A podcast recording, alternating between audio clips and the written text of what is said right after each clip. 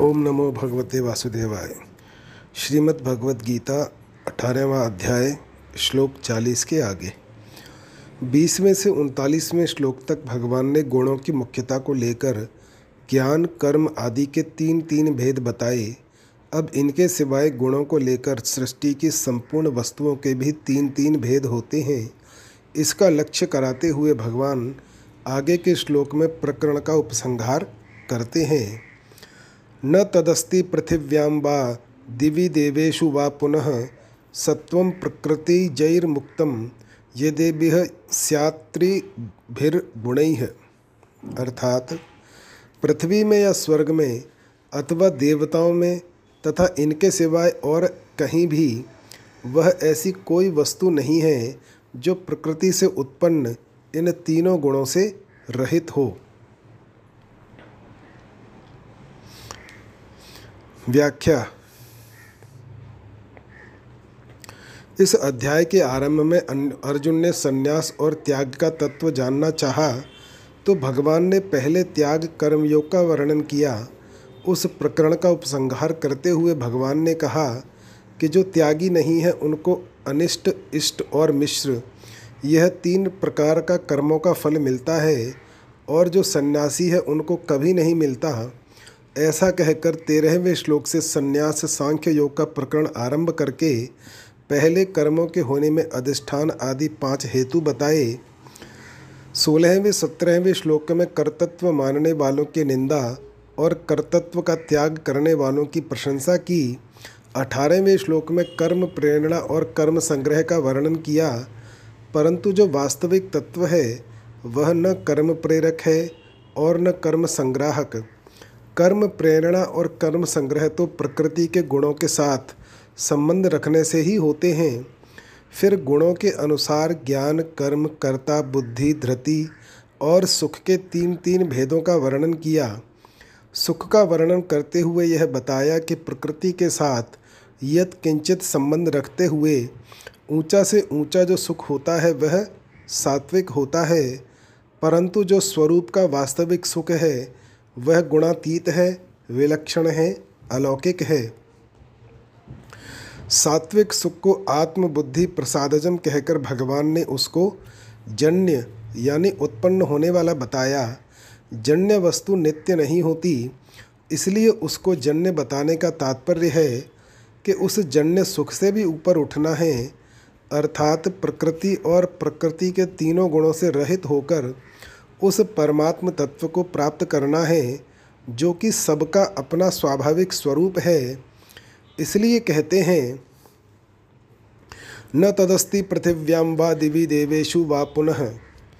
यह पृथिव्याम पद से मृत्युलोक और पृथ्वी के नीचे से अतल, वितल आदि सभी लोकों का, दिवी पद से स्वर्ग आदि लोकों का देवेशु पद को प्राणी मात्र के उपलक्षण के रूप में उन उन स्थानों में रहने वाले मनुष्य, देवता, असुर, राक्षस, नाग, पशु, पक्षी, कीट, पतंग, वृक्ष आदि सभी चर अचर प्राणियों का और वा पुनः पदों से अनंत ब्रह्मांडों का संकेत किया गया है।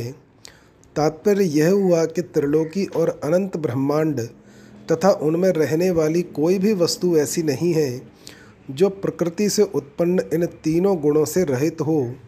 अर्थात सबके सब त्रिगुणात्मक हैं। प्रकृति और प्रकृति का कार्य, यह सबका सब ही त्रिगुणात्मक और परिवर्तनशील है। इनसे संबंध जोड़ने से ही बंधन होता है और इनसे संबंध विच्छेद करने से ही मुक्ति होती है, क्योंकि स्वरूप असंग है, स्वरूप स्व है और प्रकृति पर है। प्रकृति से संबंध जुड़ते ही अहंकार पैदा हो जाता है जो कि पराधीनता को पैदा करने वाला है। यह एक विचित्र बात है कि अहंकार में स्वाधीनता मालूम देती है, पर है वास्तव में पराधीनता। कारण कि अहंकार से प्रकृति जन्य पदार्थों में आसक्ति, कामना आदि पैदा हो जाती है, जिससे पराधीनता में भी स्वाधीनता दिखने लग जाती है। इसलिए प्रकृति जन्य गुणों से रहित होना आवश्यक है। प्रकृति जन्य गुणों में रजोगुण और तमोगुण का त्याग करके सत्व गुण बढ़ाने की आवश्यकता है।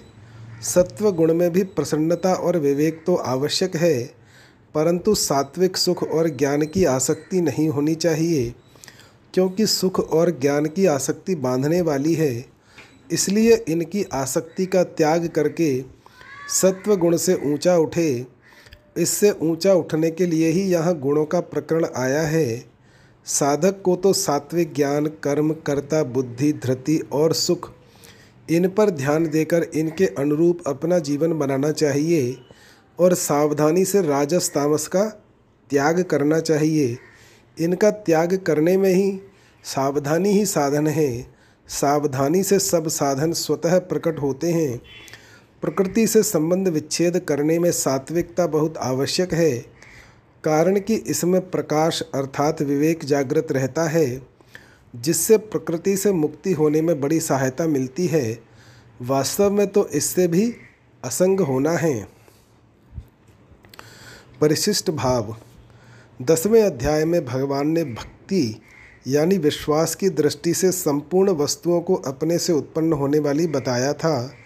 यह भगवान ज्ञान यानी विवेक की दृष्टि से संपूर्ण वस्तुओं को प्रकृतिजन्य गुणों से उत्पन्न होने वाली बताते हैं।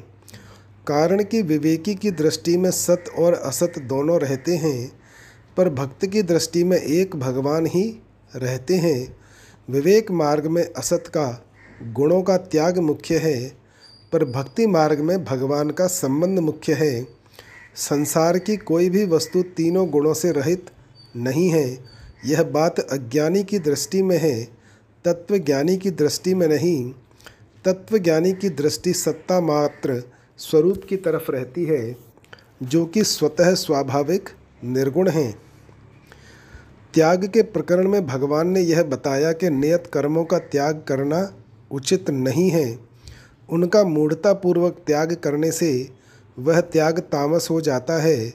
शारीरिक क्लेश के भय से नियत कर्मों का त्याग करने से वह त्याग राजस हो जाता है और फल एवं आसक्ति का त्याग करके नियत कर्मों को करने से वह त्याग सात्विक हो जाता है। सांख्य योग की दृष्टि से संपूर्ण कर्मों की सिद्धि में पाँच हेतु बताते हुए, जहाँ सात्विक कर्म का वर्णन हुआ है, वह नियत कर्म को कर्तत्वाभिमान से रहित, राग द्वेष से रहित और फलेच्छा से रहित मनुष्य के द्वारा किए जाने का उल्लेख किया है। उन कर्मों में किस वर्ण के लिए कौन से नियत कर्म हैं और उन नियत कर्मों को कैसे किया जाए, इसको बताने के लिए और साथ ही भक्ति योग की बात बताने के लिए भगवान आगे का प्रकरण आरंभ करते हैं। ब्राह्मण क्षत्रिय विषाम शूद्राणाम च परंतप कर्माणि प्रभि प्रविभक्ता स्वभाव प्रभवई गुण। अर्थात हे परंतप, ब्राह्मण क्षत्रिय वैश्य और शूद्रों के कर्म स्वभाव से उत्पन्न हुए तीनों गुणों के द्वारा विभक्त किए गए हैं।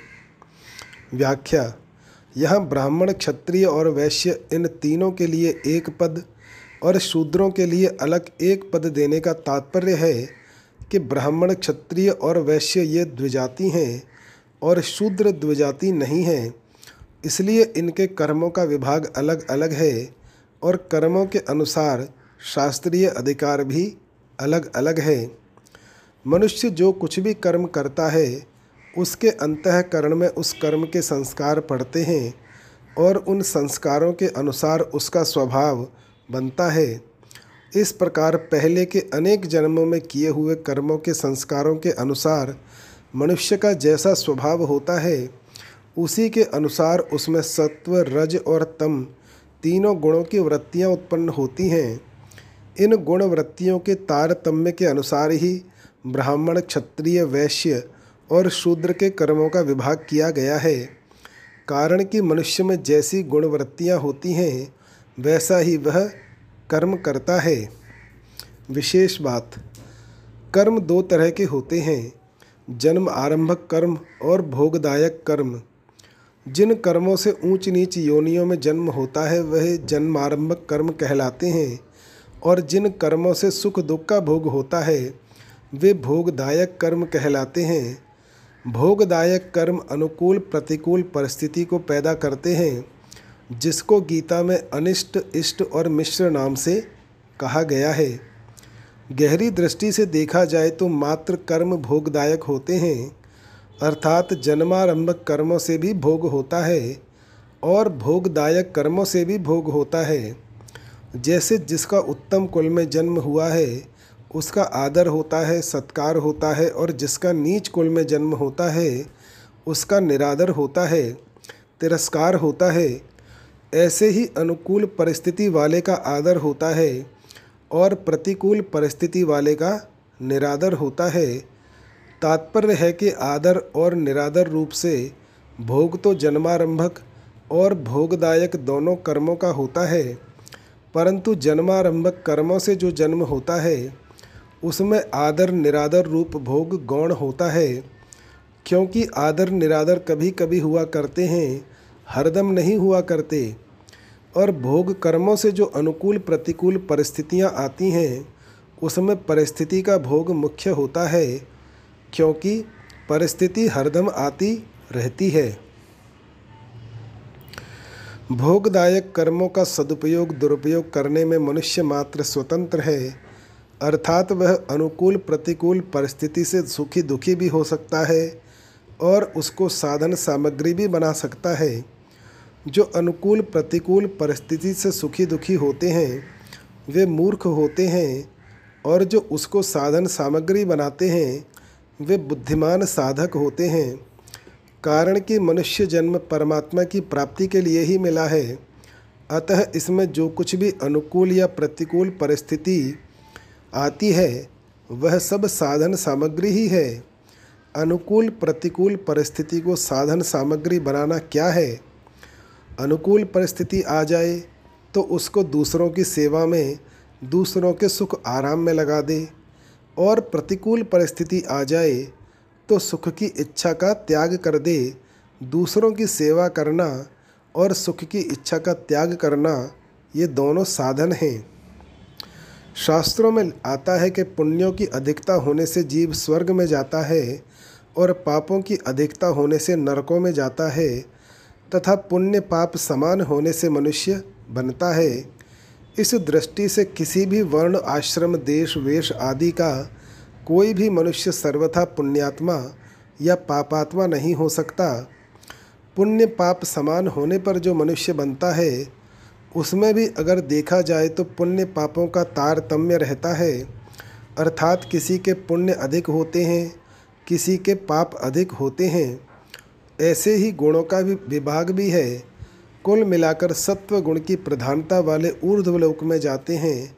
रजोगुण की प्रधानता वाले मध्य लोक, अर्थात मनुष्य लोक में आते हैं और तमोगुण की प्रधानता वाले अधोगति में जाते हैं। इन तीनों में भी गुणों के तारतम्य से अनेक तरह के भेद होते हैं। सत्वगुण की प्रधानता से ब्राह्मण रजोगुण की प्रधानता और सत्वगुण की गौणता से क्षत्रिय, रजोगुण की प्रधानता और तमोगुण की गौणता से वैश्य तथा तमोगुण की प्रधानता से शूद्र होता है। यह तो सामान्य रीति से गुणों की बात बताई। अब इनके अवान्तर तारतम्य का विचार करते हैं। रजोगुण प्रधान मनुष्यों में सत्वगुण की प्रधानता वाले ब्राह्मण हुए। इन ब्राह्मणों में भी जन्म के भेद से ऊंच नीच ब्राह्मण माने जाते हैं और परिस्थिति रूप से कर्मों का फल भी कई तरह का आता है। अर्थात, सब ब्राह्मणों की एक समान अनुकूल प्रतिकूल परिस्थिति नहीं आती। इस दृष्टि से ब्राह्मण योनि में भी तीनों गुण मानने पड़ेंगे। ऐसे ही क्षत्रिय वैश्य और शूद्र भी जन्म से ऊंच नीच माने जाते हैं। और अनुकूल प्रतिकूल परिस्थिति भी कई तरह की आती है। इसलिए गीता में कहा गया है कि तीनों लोकों में ऐसी कोई भी वस्तु नहीं है जो तीनों गुणों से रहित हो।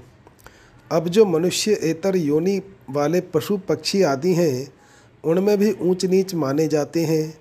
जैसे गाय आदि श्रेष्ठ माने जाते हैं और कुत्ता, गधा, सुअर आदि नीच माने जाते हैं।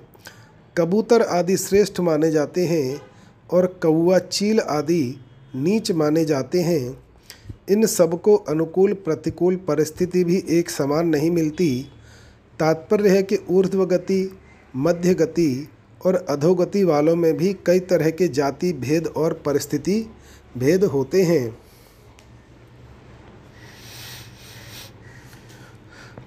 चौथे अध्याय में भगवान ने कहा है कि चारों वर्णों की रचना मैंने गुणों और कर्मों के विभाग पूर्वक की है। और यहाँ कहते हैं कि चारों वर्णों के कर्म स्वभाव से उत्पन्न हुए तीनों गुणों के द्वारा विभक्त किए गए हैं। चौथे अध्याय में तो चारों वर्णों के पैदा होने की बात है और यहाँ चारों वर्णों के कर्मों की बात है। तात्पर्य है, चौथे अध्याय में भगवान ने बताया कि चारों वर्णों का जन्म पूर्व जन्म के गुण कर्मों के अनुसार हुआ है। और यहाँ बताते हैं कि जन्म के बाद चारों वर्णों के अमुक अमुक कर्म होने चाहिए, जिनके अनुसार उस, उनकी आगे गति होगी। अब भगवान ब्राह्मण के स्वाभाविक कर्म बताते हैं। शमो दमस्तप शौचम, क्षांति राजर्वमेव च, ज्ञानम विज्ञानमास्तिक्यम, ब्रह्म कर्म स्वभावजम। अर्थात, मन का निग्रह करना, इंद्रियों को वश में करना धर्म पालन के लिए कष्ट सहना, बाहर भीतर से शुद्ध रहना, दूसरों के अपराध को क्षमा करना, शरीर, मन आदि में सरलता रखना, वेद, शास्त्र आदि का ज्ञान होना, यज्ञ विधि को अनुभव में लाना और परमात्मा, वेद आदि में आस्तिक भाव रखना, ये सबके सब ही ब्राह्मण के स्वाभाविक कर्म हैं। व्याख्या श्रम मन को जहाँ लगाना चाहे वहाँ लग जाए और जहाँ से हटाना चाहे वहाँ से हट जाए।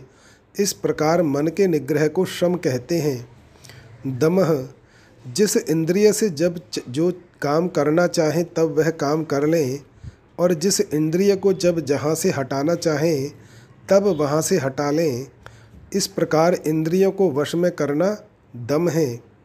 तप गीता में शरीर, वाणी और मन के तप का वर्णन आता है। उस तप को लेते हुए भी यहाँ वास्तव में तप का अर्थ है।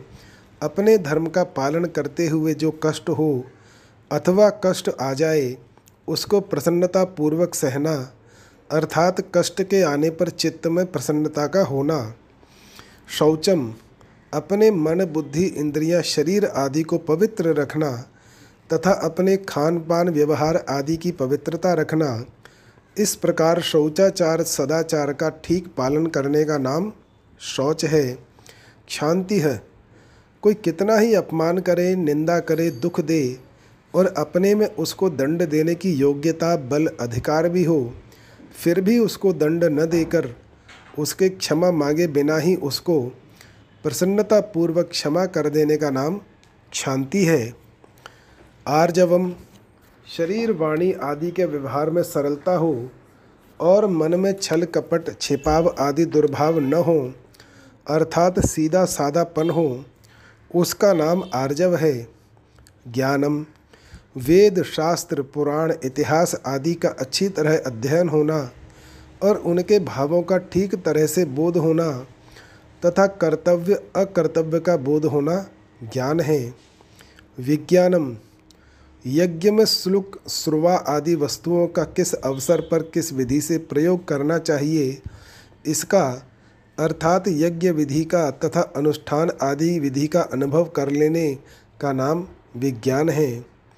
आस्तिक्यम, परमात्मा, वेद आदि शास्त्र, परलोक आदि का हृदय में आदर हो, श्रद्धा हो और उनकी सत्यता में कभी संदेह न हो।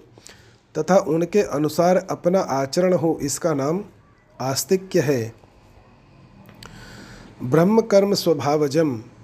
ये श्रमदम आदि ब्राह्मण के स्वाभाविक कर्म हैं, अर्थात इन कर्मों या गुणों को धारण करने में ब्राह्मण को परिश्रम नहीं करना पड़ता।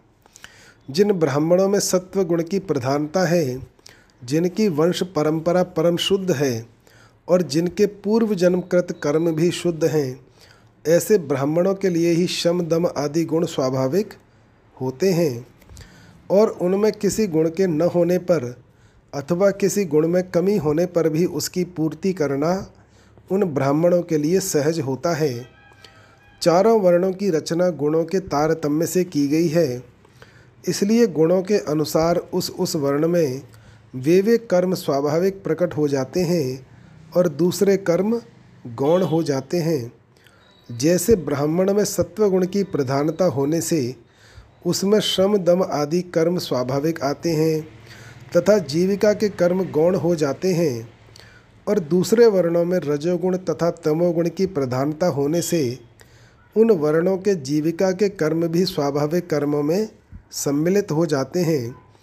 इसी दृष्टि से गीता में ब्राह्मण के स्वाभवज कर्मों में जीविका के कर्म न कह करके शम दम आदि कर्म ही कहे गए हैं। परिशिष्ट भाव, वर्ण परंपरा ठीक हो तो ये गुण ब्राह्मण में स्वाभाविक होते हैं, परंतु वर्ण संकरता आने पर ये गुण स्वाभाविक नहीं होते, इनमें कमी रह जाती है। पूर्व श्लोक में स्वभाव प्रभवई गुणई कहा, इसलिए यहाँ स्वभावज कर्म बताते हैं। स्वभाव बनने में पहले जन्म मुख्य है फिर जन्म के बाद संग मुख्य है, संग स्वाध्याय। अभ्यास आदि के कारण स्वभाव बदल जाता है। अब क्षत्रिय के स्वाभाविक कर्म बताते हैं। शौर्यम तेजो धृतिर्दाक्ष्यम युद्धे चाप्य पलायनम दानमीश्वर भावश्च क्षात्रम कर्म स्वभावजम। अर्थात शूरवीरता, तेज, धैर्य प्रजा के संचालन आदि की विशेष चतुरता तथा युद्ध में कभी पीठ न दिखाना, दान करना और शासन करने का भाव, ये सब के सब क्षत्रिय के स्वाभाविक कर्म हैं। व्याख्या, शौर्यम यानी मन में अपने धर्म का पालन करने की तत्परता हो धर्म में युद्ध प्राप्त होने पर युद्ध में चोट लगने, अंग कट जाने, मर जाने आदि का किंचन मात्र भी भय न हो घाव होने पर भी मन में प्रसन्नता और उत्साह रहे तथा सिर कटने पर भी पहले जैसे ही अस्त्र शस्त्र चलाता रहे, इसी का नाम शौर्य है। तेज, जिस प्रभाव या शक्ति के सामने पापी दुराचारी मनुष्य भी पाप दुराचार करने में हिचकते हैं, जिसके सामने लोगों की मर्यादा विरुद्ध चलने की हिम्मत नहीं होती, अर्थात लोग स्वाभाविक ही मर्यादा में चलते हैं उसका नाम तेज है। धृति, विपरीत से विपरीत अवस्था में भी अपने धर्म से विचलित न होने और शत्रुओं के द्वारा धर्म तथा नीति से विरुद्ध अनुचित व्यवहार से सताए जाने पर भी धर्म तथा नीति विरुद्ध कार्य न करके धैर्यपूर्वक उसी मर्यादा में चलने का नाम धृति है। दाक्ष्यम, प्रजा पर शासन करने की, प्रजा को यथा योग्य व्यवस्थित रखने की और उसका संचालन करने की विशेष योग्यता यानी चतुराई का नाम दाक्ष्य है। युद्ध में कभी पीठ दिखाना मन में कभी हार स्वीकार न करना युद्ध छोड़कर कभी न भागना यह युद्ध में अप, अप अपलायन है। क्षत्रिय लोग दान करते हैं तो देने में कमी नहीं रखते बड़ी उदारता पूर्वक देते हैं। वर्तमान में दान पुण्य करने का स्वभाव वैश्यों में देखने में आता है, परंतु वैश्य लोग देने में कसा कसी करते हैं। अर्थात इतने से ही काम चल जाए तो अधिक क्यों दिया जाए? ऐसा द्रव्य का लोभ उनमें रहता है।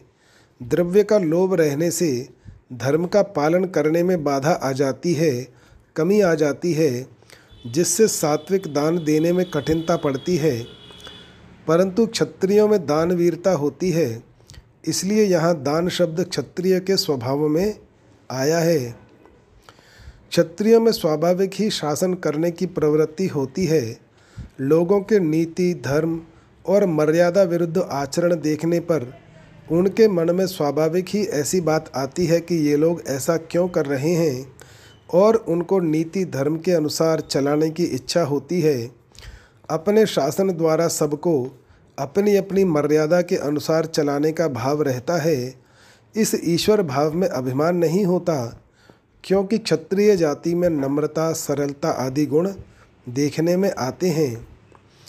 जो मात्र प्रजा की दुखों से रक्षा करे उसका नाम क्षत्रिय है। उस क्षत्रिय के जो स्वाभाविक कर्म हैं, वे छात्र कर्म कहलाते हैं। परिशिष्ट भाव क्षत्रिय यानी राजपूत बड़े शूरवीर और तेजस्वी होते हैं। परंतु ईर्ष्या द्वेष होने के कारण जिस राजा का राज्य हुआ, उसने अपने अधीन रहने वाले राजपूतों का उत्साह कम करने की चेष्टा की, उनकी उन्नति नहीं होने दी, जिससे कि वे प्रबल होकर राज्य न छीन लें। इस प्रकार ईर्ष्या के कारण आपसी फूट होने से तथा उत्साह में कमी होने से ही विधर्मी लोग भारत पर अपना अधिकार करने में समर्थ हो सके।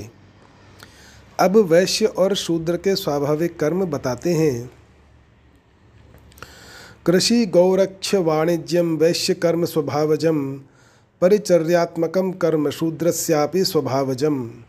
अर्थात खेती करना, गायों की रक्षा करना और व्यापार करना, ये सब के सब वैश्य के स्वाभाविक कर्म हैं। तथा चारों वर्णों की सेवा करना शूद्र का भी स्वाभाविक कर्म है। व्याख्या, खेती करना, गायों की रक्षा करना, उनकी वंश वृद्धि करना और शुद्ध व्यापार करना, ये कर्म वैश्य में स्वाभाविक होते हैं। शुद्ध व्यापार करने का तात्पर्य है, जिस देश में, जिस समय, जिस वस्तु की आवश्यकता हो, लोगों के हित की भावना से उस वस्तु को उसी देश में पहुंचाना प्रजा की आवश्यक वस्तुओं के अभाव की पूर्ति कैसे हो? वस्तुओं के अभाव में कोई कष्ट न पाए, इस भाव से सच्चाई के साथ वस्तुओं का वितरण करना। भगवान श्री कृष्ण अपने को वैश्य ही मानते हैं, इसलिए उन्होंने स्वयं गायों और बछड़ों को चराया। मनु महाराज ने वैश्य वृत्ति में पशु नाम रक्षणम, यानी पशुओं की रक्षा करना कहा है।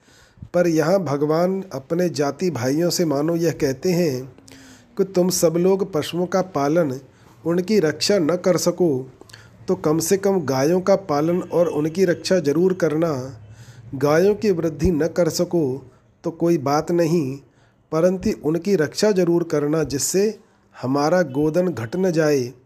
इसलिए वैश्य समाज को चाहिए कि वह गायों की रक्षा में अपना तन मन धन लगा दे, उनकी रक्षा करने में अपनी शक्ति बचाकर न रखे। श्रीमद् भागवत में आया है, कृषि वाणिज्य गोरक्षम कुसीदम तुर्यमुच्यते, वार्ता चतुर्विधा तत्र, वयम गोवर्तयो अनिशम। अर्थात, वैश्यों की वार्ता वृत्ति चार प्रकार की है, कृषि, वाणिज्य, गोरक्षा और ब्याज लेना। हम लोग उस, उन चारों में से केवल गोपालन ही सदा से करते आए हैं।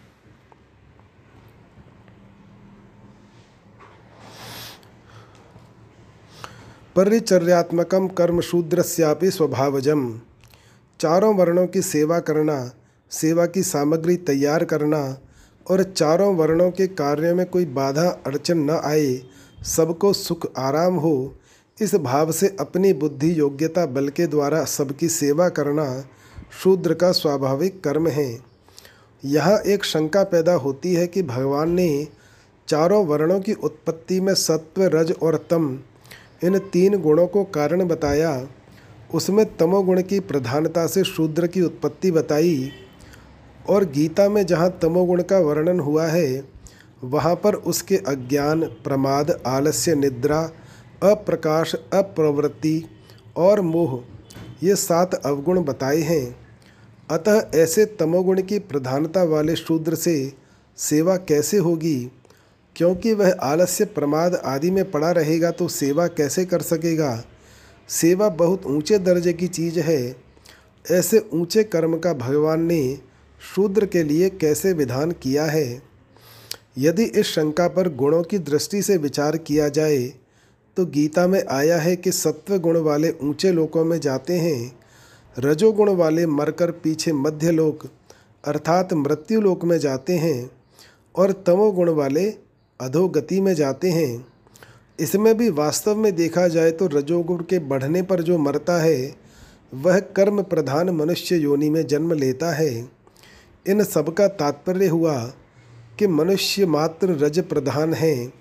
रज प्रधान वालों में जो सात्विक, राजस और तामस तीन गुण होते हैं, उन तीन गुणों से ही चारों वर्णों की रचना की गई है। इसलिए कर्म करना सब में मुख्य होता है। और इसी को लेकर मनुष्यों को कर्म योनि कहा गया है, तथा गीता में भी चारों वर्णों के कर्मों के लिए स्वभावज कर्म, स्वभावनीयत कर्म आदि पद आए हैं। अतः शूद्र का परिचर्या अर्थात सेवा करना स्वभावज कर्म है, जिसमें उसे परिश्रम नहीं होता। मनुष्य मात्र कर्म योनि होने पर भी ब्राह्मण क्षत्रिय और वैश्य में विवेक विचार का विशेष तारतम्य रहता है और शुद्धि भी रहती है। परंतु शूद्र में मोह की प्रधानता रहने से उसमें विवेक बहुत दब जाता है। इस दृष्टि से शूद्र के सेवा कर्म में विवेक की प्रधानता न होकर आज्ञा पालन की प्रधानता रहती है। अज्ञा समन सुसाहिब सेवा। इसलिए चारों वर्णों की आज्ञा के अनुसार सेवा करना सुख सुविधा जुटा देना शूद्र के लिए स्वाभाविक होता है। शूद्रों के कर्म परिचर्यात्मक अर्थात सेवा स्वरूप होते हैं। उनके शारीरिक, सामाजिक, नागरिक, ग्रामीणिक आदि सबके सब कर्म ठीक तरह से संपन्न होते हैं, जिनसे चारों ही वर्णों के जीवन निर्वाह के लिए सुख सुविधा अनुकूलता और आवश्यकता की पूर्ति होती है। स्वाभाविक कर्मों का तात्पर्य चेतन जीवात्मा और जड़ प्रकृति दोनों का स्वभाव भिन्न भिन्न है। चेतन स्वाभाविक ही निर्विकार अर्थात परिवर्तन रहित है और प्रकृति स्वाभाविक ही विकारी अर्थात परिवर्तनशील है। अतः इन दोनों का स्वभाव भिन्न भिन्न होने से इनका संबंध स्वाभाविक नहीं है। किंतु चेतन ने प्रकृति के साथ अपना संबंध मानकर उस संबंध की सद्भावना कर ली है। अर्थात संबंध है, ऐसा मान लिया है। इसी को गुणों का संग कहते हैं, जो जीवात्मा के अच्छी बुरी योनियों में जन्म लेने का कारण है। इस संग के कारण गुणों के तारतम्य से जीव का ब्राह्मण आदि वर्ण में जन्म होता है। गुणों के तारतम्य से जिस वर्ण में जन्म होता है, उन गुणों के अनुसार ही उस वर्ण के कर्म स्वाभाविक सहज होते हैं। जैसे ब्राह्मण के लिए श्रम दम आदि, क्षत्रिय के लिए शौर्य तेज आदि, वैश्य के लिए खेती गौरक्षा आदि और शूद्र के लिए सेवा, ये कर्म स्व, स्वतः स्वाभाविक होते हैं। तात्पर्य है कि इन चारों वर्णों को, इन कर्मों को करने में परिश्रम नहीं होता, क्योंकि गुणों के अनुसार स्वभाव और स्वभाव के अनुसार उनके लिए कर्मों का विधान है। इसलिए इन कर्मों में उनकी स्वाभाविक ही रुचि होती है। मनुष्य इन स्वाभाविक कर्मों को जब अपने लिए, अर्थात अपने स्वार्थ, भोग और आराम के लिए करता है, तब वह उन कर्मों से बंध जाता है। जब उन्हीं कर्मों को स्वार्थ और अभिमान का त्याग करके निष्काम भाव पूर्वक संसार के हित के लिए करता है, तब कर्म योग हो जाता है। और उन्हीं कर्मों से सब संसार में व्यापक परमात्मा का पूजन करता है, अथवा भगवत परायण होकर केवल भगवत संबंधी कर्म करता है, तब वह भक्ति योग हो जाता है।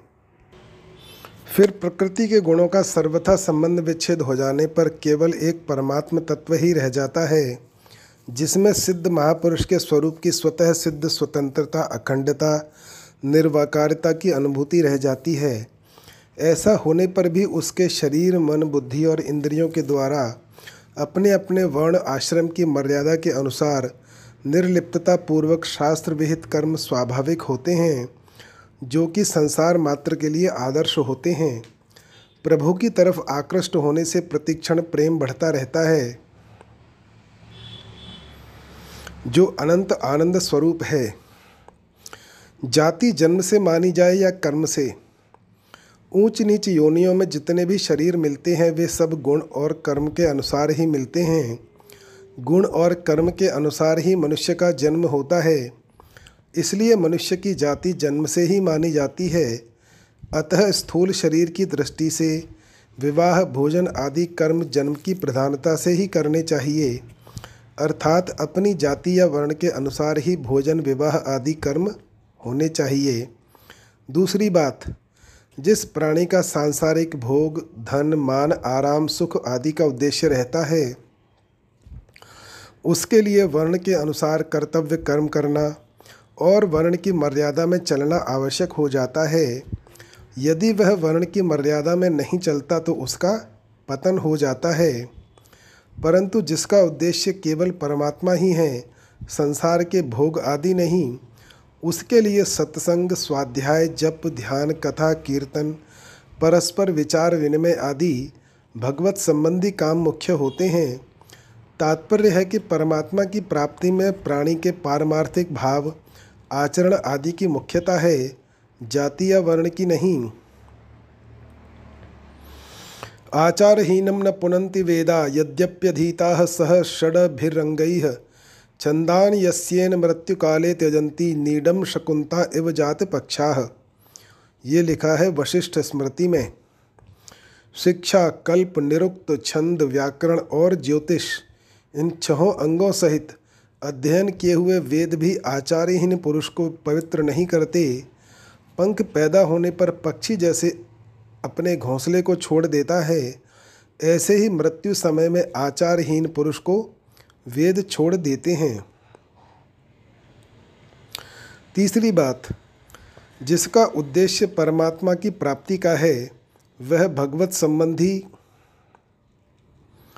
कार्यों को मुख्यता से करते हुए भी वर्ण आश्रम के अनुसार अपने कर्तव्य कर्मों को पूजन बुद्धि से केवल भगवत प्रीत्यर्थ ही करता है। आगे छियालीसवें श्लोक में भगवान ने बड़ी श्रेष्ठ बात बताई है कि जिससे संपूर्ण संसार पैदा हुआ है और जिससे संपूर्ण संसार व्याप्त है, उस परमात्मा का ही लक्ष्य रखकर उसके प्रीत्यर्थ ही पूजन रूप से अपने अपने वर्णों के अनुसार कर्म किए जाएँ, इसमें मनुष्य मात्र का अधिकार है। देवता, असुर, पशु, पक्षी आदि का स्वतः अधिकार नहीं है, परंतु उनके लिए भी परमात्मा की तरफ़ से निषेध नहीं है। कारण कि सभी परमात्मा का अंश होने से परमात्मा की प्राप्ति के सभी अधिकारी हैं। प्राणी मात्र का भगवान पर पूरा अधिकार है। इससे भी यह सिद्ध होता है कि आपस के व्यवहार में, अर्थात रोटी, बेटी और शरीर आदि के साथ बर्ताव करने में तो जन्म की प्रधानता है और परमात्मा की प्राप्ति में भाव, विवेक और कर्म की प्रधानता है। इसी आशय को लेकर भागवतकार ने कहा है कि जिस मनुष्य के वर्ण को बताने वाला जो लक्षण कहा गया है, यदि वह दूसरे वर्ण वाले में भी मिले तो भी उससे उसे भी उसी वर्ण का समझ लेना चाहिए। यस्य यल्लक्षणं प्रोक्तं पुंसो वर्णाभिव्यञ्जकं यदन्य तत्रापि दृश्येत तत तेनैव विनिर्देशे, विनिर्दिशेत। श्रीमद्भागवत। अभिप्राय यह है कि ब्राह्मण के श्रमदम आदि जितने लक्षण हैं, वे लक्षण या गुण स्वाभाविक ही किसी में हों तो जन्म मात्र से नीचा होने पर भी उसको नीचा नहीं मानना चाहिए। ऐसे ही महाभारत में युधिष्ठिर और नहुष के संवाद में आया है कि जो शूद्र आचरणों में श्रेष्ठ है, उस शूद्र को शूद्र नहीं मानना चाहिए और जो ब्राह्मण ब्राह्मणोचित कर्मों से रहित है, उस ब्राह्मण को ब्राह्मण नहीं मानना चाहिए। अर्थात वह कर्मों की ही प्रधानता ली गई है, जन्म की नहीं। शूद्रे तो यद भवेल्लक्षम द्विजे तच्च न विद्यते, न वै शूद्रो भवे भवेच्छूद्रो ब्राह्मणो न च ब्राह्मण। सर्प वृत्तं च ब्राह्मण स्मृतः। यत्रैतन्न भवेत सर्प तम शूद्रमिति निर्दिशेत।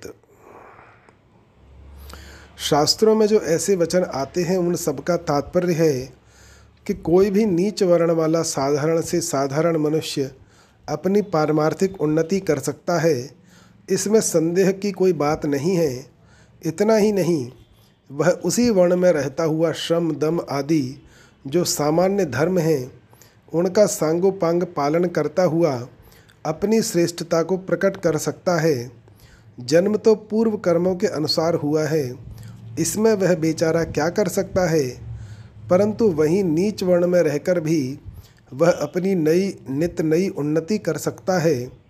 उस नई उन्नति में प्रोत्साहित करने के लिए ही शास्त्र वचनों का आशय मालूम देता है कि नीच वर्ण वाला भी नई उन्नति करने में हिम्मत न हारे। जो ऊँचे वर्ण वाला होकर भी वर्णोचित काम नहीं करता, उसको भी अपने वर्णोचित काम करने के लिए शास्त्रों में प्रोत्साहित किया गया है। जैसे श्रीमद् भागवत में लिखा है ब्राह्मण से ही देव अयम क्षुद्र कामाय नेश्यते जिन ब्राह्मणों का खान पान आचरण सर्वथा भ्रष्ट है, उन ब्राह्मणों का वचन मात्र से भी आदर नहीं करना चाहिए, ऐसा स्मृति में आया है।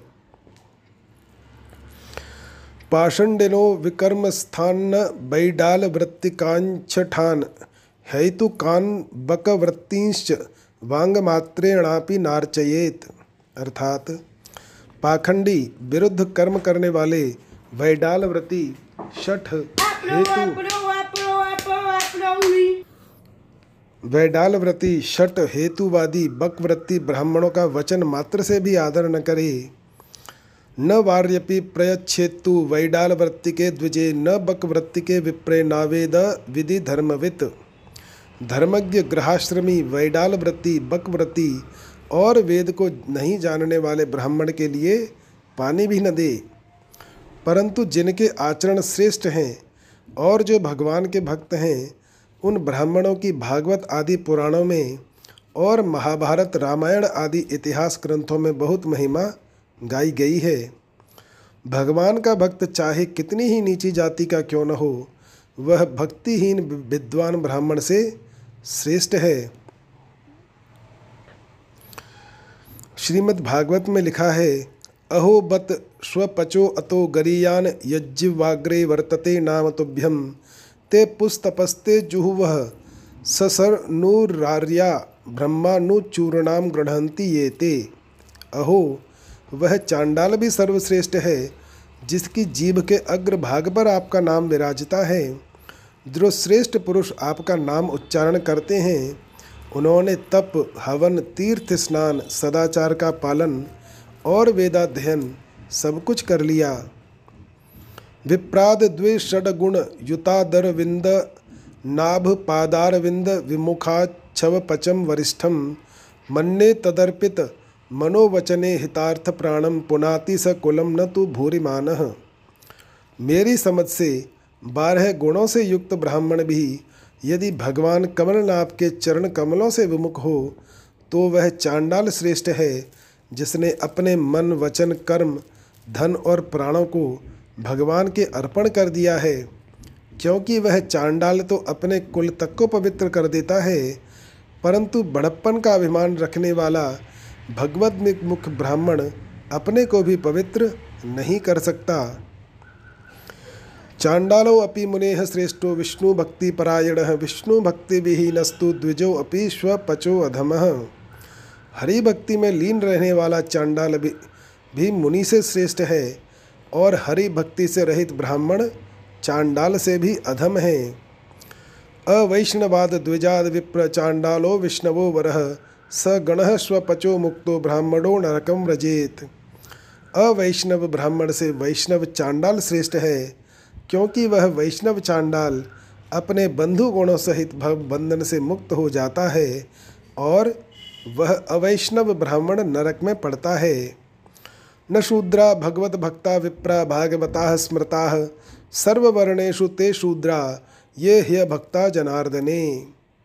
यदि भगवत भक्त शूद्र है तो वह शूद्र नहीं, परम श्रेष्ठ ब्राह्मण है। वास्तव में सभी वर्णों में शूद्र वह है जो भगवान की भक्ति से रहित है। ब्राह्मण को विराट रूप भगवान का मुख, क्षत्रिय को हाथ, वैश्य को उरु यानी मध्य भाग और शूद्र को पैर बताया गया है। ब्राह्मण को मुख बताने का तात्पर्य है कि उनके पास ज्ञान का संग्रह है, इसलिए चारों वर्णों को पढ़ाना, अच्छी शिक्षा देना और उपदेश सुनाना, यह मुख का ही काम है। इस दृष्टि से ब्राह्मण ऊँचे माने गए। क्षत्रिय को हाथ बताने का तात्पर्य है कि वे चारों वर्णों की शत्रुओं से रक्षा करते हैं। रक्षा करना मुख्य रूप से हाथों का ही काम है। जैसे शरीर में फोड़ा फुंसी आदि हो जाए तो हाथों से ही रक्षा की जाती है। शरीर पर चोट आती हो तो रक्षा के लिए हाथ ही आड़ देते हैं। और अपनी रक्षा के लिए दूसरों पर हाथों से ही चोट पहुंचाई जाती है। आदमी कहीं गिरता है तो पहले हाथ ही टिकते हैं, इसलिए क्षत्रिय हाथ हो गए। अराजकता फैल जाने पर तो जन, धन और आदि की रक्षा करना चारों वर्णों का धर्म हो जाता है। वैश्य को मध्य भाग कहने का तात्पर्य है कि जैसे पेट में अन्न, जल, औषध आदि जाले जाते हैं तो उनसे शरीर के संपूर्ण अवयवों को खुराक मिलती है और सभी अवयव पुष्ट होते हैं। ऐसे ही वस्तुओं का संग्रह करना, उनका यातायात करना, जहाँ जिस चीज़ की कमी हो वहाँ पहुँचाना, प्रजा को किसी चीज़ का अभाव न होने देना वैश्य का काम है। पेट में अन्न जल का संग्रह सब शरीर के लिए होता है और साथ में पेट को भी पुष्टि मिल जाती है। क्योंकि मनुष्य केवल पेट के लिए पेट नहीं भरता, ऐसे ही वैश्य केवल दूसरों के लिए ही संग्रह करे, केवल अपने लिए नहीं। वह ब्राह्मण आदि को दान देता है, क्षत्रियों को टैक्स देता है, अपना पालन करता है और शूद्रों को मेहनताना देता है। इस प्रकार वह सबका पालन करता है। यदि वह संग्रह नहीं करेगा, कृषि, गौरक्ष और वाणिज्य नहीं करेगा तो क्या देगा? शूद्र को चरण बताने का तात्पर्य है कि जैसे चरण सारे शरीर को उठाए फिरते हैं और पूरे शरीर की सेवा चरणों से ही होती है, ऐसे ही सेवा के आधार पर ही चारों वर्ण चलते हैं। शूद्र अपने सेवा कर्म के द्वारा सबके आवश्यक कार्यों की पूर्ति करता है। उपयुक्त विवेचन में एक ध्यान देने की बात है कि गीता में चारों वर्णों के उन स्वाभाविक कर्मों का वर्ण है जो कर्म स्वतः होते हैं, अर्थात उनको करने में अधिक परिश्रम नहीं करना पड़ता। चारों वर्णों के लिए और भी दूसरे कर्मों का विधान है उनको स्मृति ग्रंथों में देखना चाहिए और उनके अनुसार अपने आचरण बनाने चाहिए। वर्तमान में चारों वर्णों में गड़बड़ी आ जाने पर भी यदि चारों वर्णों के समुदायों को इकट्ठा करके अलग अलग समुदाय में देखा जाए तो ब्राह्मण समुदाय में शम दम आदि गुण जितने अधिक मिलेंगे, उतने क्षत्रिय, वैश्य और शूद्र समुदाय में नहीं मिलेंगे। क्षत्रिय समुदाय में शौर्य, तेज आदि गुण जितने अधिक मिलेंगे, उतने ब्राह्मण, वैश्य और शूद्र समुदाय में नहीं मिलेंगे। वैश्य समुदाय में व्यापार करना, धन का उपार्जन करना, धन को पछाना यानी धन का भबका ऊपर से न दिखने देना आदि जितने अधिक गुण मिलेंगे, उतने ब्राह्मण क्षत्रिय और शूद्र समुदाय में नहीं मिलेंगे। शूद्र समुदाय में सेवा करने की प्रवृत्ति जितनी अधिक मिलेगी, उतनी ब्राह्मण क्षत्रिय और वैश्य समुदाय में नहीं मिलेगी। तात्पर्य है कि आज सभी वर्ण मर्यादा रहित और उच्छृंखल होने पर भी उनके स्वभावज कर्म उनके समुदायों में विशेषता से देखने में आते हैं। अर्थात, यह चीज़ व्यक्तिगत न दिखकर समुदायगत देखने में आती है। जो लोग शास्त्र के गहरे रहस्य को नहीं जानते, वे कह देते हैं कि ब्राह्मणों के हाथ में कलम रही, इसलिए उन्होंने ब्राह्मण सर्वसे श्रेष्ठ हैं, ऐसा लिखकर ब्राह्मणों को सर्वोच्च कह दिया, जिनके पास राज्य था। उन्होंने ब्राह्मणों से कहा, क्यों महाराज? हम लोग कुछ नहीं हैं क्या? तो ब्राह्मणों ने कह दिया, नहीं नहीं, ऐसी बात नहीं, आप लोग भी हैं, आप लोग दो नंबर में हैं। वैश्यों ने ब्राह्मणों से कहा, क्यों महाराज, हमारे बिना कैसे जीविका चलेगी आपकी? ब्राह्मणों ने कहा हाँ हाँ आप लोग तीसरे नंबर में हैं। जिनके पास न राज्य था, न धन था, वे ऊँचे उठने लगे तो ब्राह्मणों ने कह दिया, आपके भाग्य में राज्य और धन लिखा नहीं है। आप लोग तो इन ब्राह्मणों, क्षत्रियों और वैश्यों की सेवा करो। इसलिए चौथे नंबर में आप लोग हैं। इस तरह सबको भुलावे में डालकर विद्या, राज्य और धन के प्रभाव से अपनी एकता करके चौथे वर्ण को पद दलित कर दिया। यह लिखने वालों का अपना स्वार्थ और अभिमान भी है। इसका समाधान यह है कि ब्राह्मणों ने कहीं भी अपने ब्राह्मण धर्म के लिए ऐसा नहीं लिखा है कि ब्राह्मण सर्वोपरि हैं, इसलिए उनको बड़े आराम से रहना चाहिए, धन संपत्ति से युक्त होकर मौज करनी चाहिए इत्यादि। प्रत्युत ब्राह्मणों के लिए ऐसा लिखा है कि उनको त्याग करना चाहिए, कष्ट सहना चाहिए, तपश्चर्या करना चाहिए गृहस्थ में रहते हुए भी उनको धन संग्रह नहीं करना चाहिए, अन्न का संग्रह भी थोड़ा ही होना चाहिए। कुंभी धान्य अर्थात एक घड़ा भरा हुआ अनाज हो, लौकिक भोगों में आसक्ति नहीं होनी चाहिए और जीवन निर्वाह के लिए किसी से दान भी लिया जाए तो उसका काम करके, अर्थात यज्ञ, होम, जप, पाठ आदि करके ही लेना चाहिए। गोदान आदि लिया जाए तो उसका प्रायश्चित करना चाहिए। यदि कोई ब्राह्मण को श्राद्ध का निमंत्रण देना चाहे तो वह श्राद्ध के पहले दिन दे जिससे ब्राह्मण उसके पितरों का अपने में आवाहन करके रात्रि में ब्रह्मचर्य और संयम पूर्वक रह सके। दूसरे दिन वह यजमान के पितरों का पिंडदान, तर्पण, ठीक विधि विधान से करवाए। उसके बाद वहाँ भोजन करे। निमंत्रण भी एक ही यजमान का स्वीकार करे और भोजन भी एक ही घर का करे। श्राद्ध का अन्न खाने के बाद गायत्री जप आदि करके शुद्ध होना चाहिए। दान लेना श्राद्ध का भोजन करना ब्राह्मण के लिए ऊँचा दर्जा नहीं है। ब्राह्मण का ऊँचा दर्जा त्याग में है। वे केवल यजमान के पितरों का कल्याण करने की भावना से ही श्राद्ध का भोजन और दक्षिणा स्वीकार करते हैं। स्वार्थ की भावना से नहीं, अतः यह भी उनका त्याग ही है। ब्राह्मणों ने अपनी जीविका के लिए वृत अमृत, मृत, सत्यानृत और प्रमृत ये पाँच वृत्तियाँ बताई हैं। वृत्तामृताभ्याम जीवे तो मृतेन प्रमृतेन वा सत्यानृताभ्यामपि वा न स्ववृत्तिया कदाचन। वृत अमृत, मृत, प्रमृत और सत्यानृत, इनमें से किसी भी वृत्ति से जीवन निर्वाह करे, परंतु स्ववृत्ति, अर्थात सेवा वृत्ति से कभी भी जीवन निर्वाह न करे।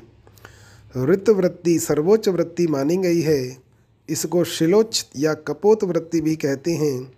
खेती करने वाले खेत में से धान काट कर ले जाएँ, उसके बाद वहाँ जो अन्न भूमि पर गिरा पड़ा हो वह भूदेवों यानी ब्राह्मणों का होता है। अतः उनको चुनकर अपना निर्वाह करना शिलोच्छ वृत्ति है। अथवा धान्य मंडी में जहाँ धान्य तोला जाता है वहाँ पृथ्वी पर गिरे हुए दाने भूदेवों के होते हैं। अतः उनको चुनकर जीवन निर्वाह करना कपोत वृत्ति है। बिना याचना किए और बिना इशारा किए कोई यजमान आकर देता है तो निर्वाह मात्र की वस्तु लेना अमृत वृत्ति है। इसको अयाचित वृत्ति भी कहते हैं। सुबह भिक्षा के लिए गाँव में जाना और लोगों को वार, तिथि, मुहूर्त आदि बताकर इस रूप में काम करके भिक्षा में जो कुछ मिल जाए, उसी से अपना जीवन निर्वाह करना मृत वृत्ति है। व्यापार करके जीवन निर्वाह करना सत्यानृत वृत्ति है। उपर्युक्त चारों वृत्तियों से जीवन निर्वाह न हो तो खेती करे, पर वह भी कठोर विधि विधान से करे, जैसे एक बैल से हल न चलाए, धूप के समय हल न चलाए आदि। यह प्रमृत वृत्ति है। उपर्युक्त वृत्तियों में से किसी भी वृत्ति से निर्वाह किया जाए, उसमें पंच महायज्ञ अतिथि सेवा करके यज्ञ शेष भोजन करना चाहिए। ब्राह्मण और क्षत्रिय के लिए यह निषेध आया है कि वह स्ववृत्ति अर्थात सेवावृत्ति कभी न करे। सेवा स्ववृत्ति राख्याता तस्मात्ताम परिवर्जयेत। वास्तव में सेवा वृत्ति का ही निषेध किया गया है, सेवा का नहीं। माता पिता की तरह वे नीच से नीच वर्ण की, नीची से नीची सेवा कर सकते हैं। नीच वर्णों की सेवा करने में उनकी महत्ता ही है। इसलिए वृत्ति की ही निंदा की गई है। मान, बड़ाई, उपार्जन आदि स्वार्थ के लिए सेवा करने की निंदा है और स्वार्थ का त्याग करके सेवा करने की निंदा नहीं है।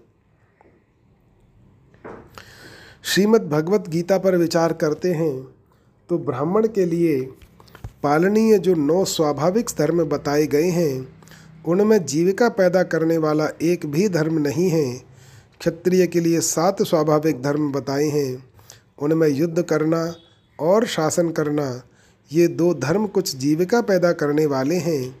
वैश्य के लिए तीन धर्म बताए हैं, खेती, गोरक्षा और व्यापार, ये तीनों ही जीविका पैदा करने वाले हैं। शूद्र के लिए एक सेवा ही धर्म बताया है, जिसमें पैदा ही पैदा होती है।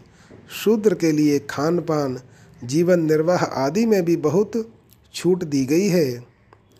भगवान ने स्वे स्वे कर्मण्य भिरत संसिधिम लभते नरह पदों से कितनी विचित्र बात बताई है कि श्रम दम आदि नौ धर्मों के पालन से ब्राह्मण का जो कल्याण होता है, वही कल्याण शौर्य, तेज आदि सात धर्मों के पालन से क्षत्रिय का होता है। वही कल्याण खेती, गोरक्षा और व्यापार के पालन से वैश्य का होता है। और वही कल्याण केवल सेवा करके शूद्र का हो जाता है। आगे भगवान ने एक विलक्षण बात बताई है कि ब्राह्मण, क्षत्रिय, वैश्य और शूद्र अपने अपने वर्णोचित कर्मों के द्वारा उस परमात्मा का पूजन करके परम सिद्धि को प्राप्त हो जाते हैं। वास्तव में कल्याण वर्णोचित कर्मों से नहीं होता, प्रत्युत निष्काम भाव पूर्वक पूजन से ही होता है। शूद्र का तो स्वाभाविक कर्म ही परिचर्यात्मक अर्थात पूजन रूप है। अतः उसका पूजन के द्वारा पूजन होता है, अर्थात उसके द्वारा दुगनी पूजा होती है। इसलिए उसका कल्याण जितनी जल्दी होगा, उतनी जल्दी ब्राह्मण आदि का नहीं होगा।